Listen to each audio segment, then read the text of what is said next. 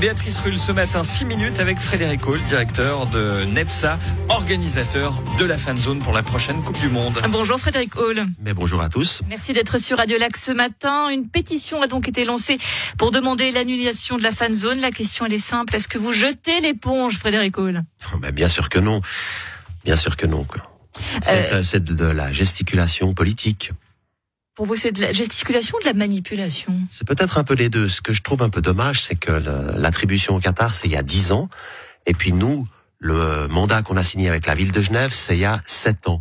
Donc ils ont juste, au minimum, sept ans de retard. Comment on peut sortir une pétition deux mois avant un événement?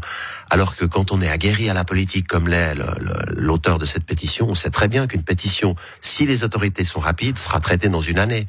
Donc dans une année, on va faire des auditions, on va déplacer des gens, on va dépenser de l'argent public pour faire des auditions euh, municipales pour euh, tout à coup dans une année dire ah ben il faut le faire ou il faut pas le faire alors que le train aura passé depuis longtemps.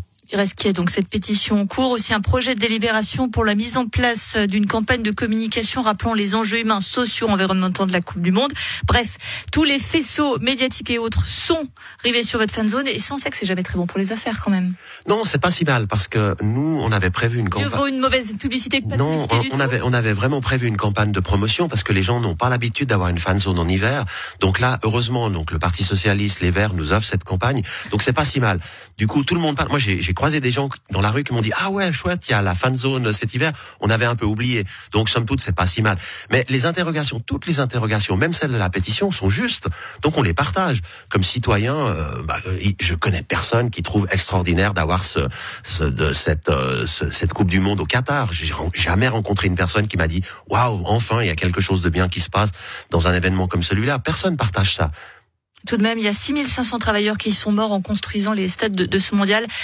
Pardon Frédéric Colm, est-ce que c'est pas un peu indécent de faire des affaires là-dessus? Absolument, c'est complètement indécent que la RTS diffuse les matchs de, de la Coupe du Monde. On devrait absolument boycotter tout ça. Plus aucun match, plus aucune télévision, plus aucune radio. On ne parle plus de ça, quoi.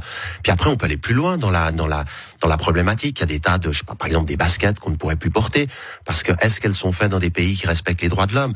Donc ça ne s'arrête jamais. Donc oui, on doit être conscient. Le devoir de d'informer la population, ce que vous faites, la presse et les politiques, est juste.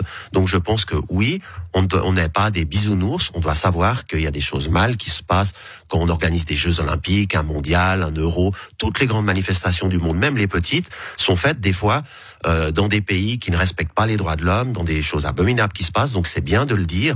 Mais si on coupe tout pour être parfaitement clean, il n'y a plus rien qui se passe. C'est exactement comme le, le débat qu'on a sur l'électricité. Euh, on pourrait aussi couper euh, je parle tous les, tous les spectacles, la revue en premier, le festival antigel, enfin on coupe tout parce qu'il y a des il y a des grands projecteurs, il y a des lumières, ça coûte beaucoup d'énergie. Est-ce que c'est utile?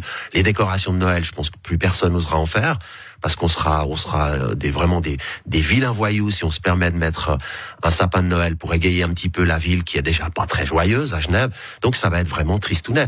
Donc n'oublions quand même pas de nous amuser, mais en nous rappelant qu'effectivement sur la planète, il y a des choses pas très bien qui se passent. Mais business avant tout. Pas du tout business avant tout, mais c'est la fan zone, c'est 50 entreprises genevoises. 50. Donc si on veut démolir par exemple cette fan zone, il y a 50 entreprises genevoises qui vont perdre des sous.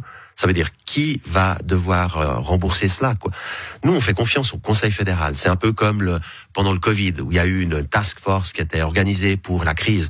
Si le Conseil fédéral nous dit on ne doit pas faire à cause des problématiques énergétiques ou à cause des problématiques des droits de l'homme et autres, eh ben il y a un mécanisme de de, de, de, compensation financière qui doit se faire sur toutes les entreprises euh, qui ne pourront plus payer les salaires, etc., etc. Il y a vraiment en cascade. C'est pas juste un amusement pour se dire tiens on va amuser un petit peu, le, on va embêter un peu l'organisateur. Il y a beaucoup de monde derrière donc potentiellement une task force fan zone, ça on verra, l'avenir nous le dira. Pour revenir à votre fan zone, vous évoquiez les, les problèmes d'énergie. Est-ce que vous typiquement euh, ça va être un, un, souci cette hausse des coûts de l'énergie puisque nous serons en hiver, qu'il va faire un petit peu froid et qu'on pourra pas rester comme ça à la belle étoile? Alors la bonne nouvelle, on n'a pas attendu euh, les, les, politiques avec sept ans de retard pour se réveiller. Donc euh, le bilan carbone et tout ça, c'est des choses qui sont primordiales pour nous organisateurs de manifestations. Cette fan zone va consommer énormément moins d'énergie que les fan zones d'été. C'est incroyable, hein mais d'abord c'est trois fois plus petit. Comment réalisez-vous ce miracle? C'est les immenses écrans extérieur que vous avez l'été, ces grands écrans, ça, ça consomme énormément. On n'aura pas ça puisqu'on est sous tente. On a d'autres types d'écrans, ça consomme beaucoup moins. Donc on a une consommation énergétique qui est beaucoup moindre qu'une grande fan zone estivale. Donc ça, c'est plutôt une bonne nouvelle. Ensuite, on a un espace, donc une tente de 4000 personnes qui sera tempérée. Donc on chauffe les structures comme dans toutes les tentes, comme dans les cirques en cas de neige ou de gel. Et puis là, il y a ça, pas ça besoin. consomme quand même. Oui, mais c'est très peu. C'est vraiment le haut de la toiture. quoi. C'est vraiment pour les gens vont se chauffer entre eux. Quand il y a 4000 personnes, il n'y a pas besoin de mettre de chauffage. Ah, la chaleur sinon- humaine. Exactement. Et puis sinon, ben on a une, on a une, un espace comme dans les marchés de Noël, 450 places où on peut manger la fondue. Donc là, vous payez 30 francs, vous avez une fondue, le match, il fait chaud et c'est sympa. Voilà. Donc c'est le genre de choses qui se fait un peu partout. Mais oui, ça consommera moins, ça va moins consommer qu'une fan zone d'été. D'un mot, cette fan zone, elle ouvre le Mi-novembre, mi-décembre. Donc le temps de, de cette Coupe du Monde à plein palais sur euh, donc deux grands tentes vous nous évoquiez ça et donc 30 francs pour la fondue qu'on ira probablement manger tous ensemble pour voir les matchs de, de la Suisse. Et accès gratuit, bien sûr, à la fan zone.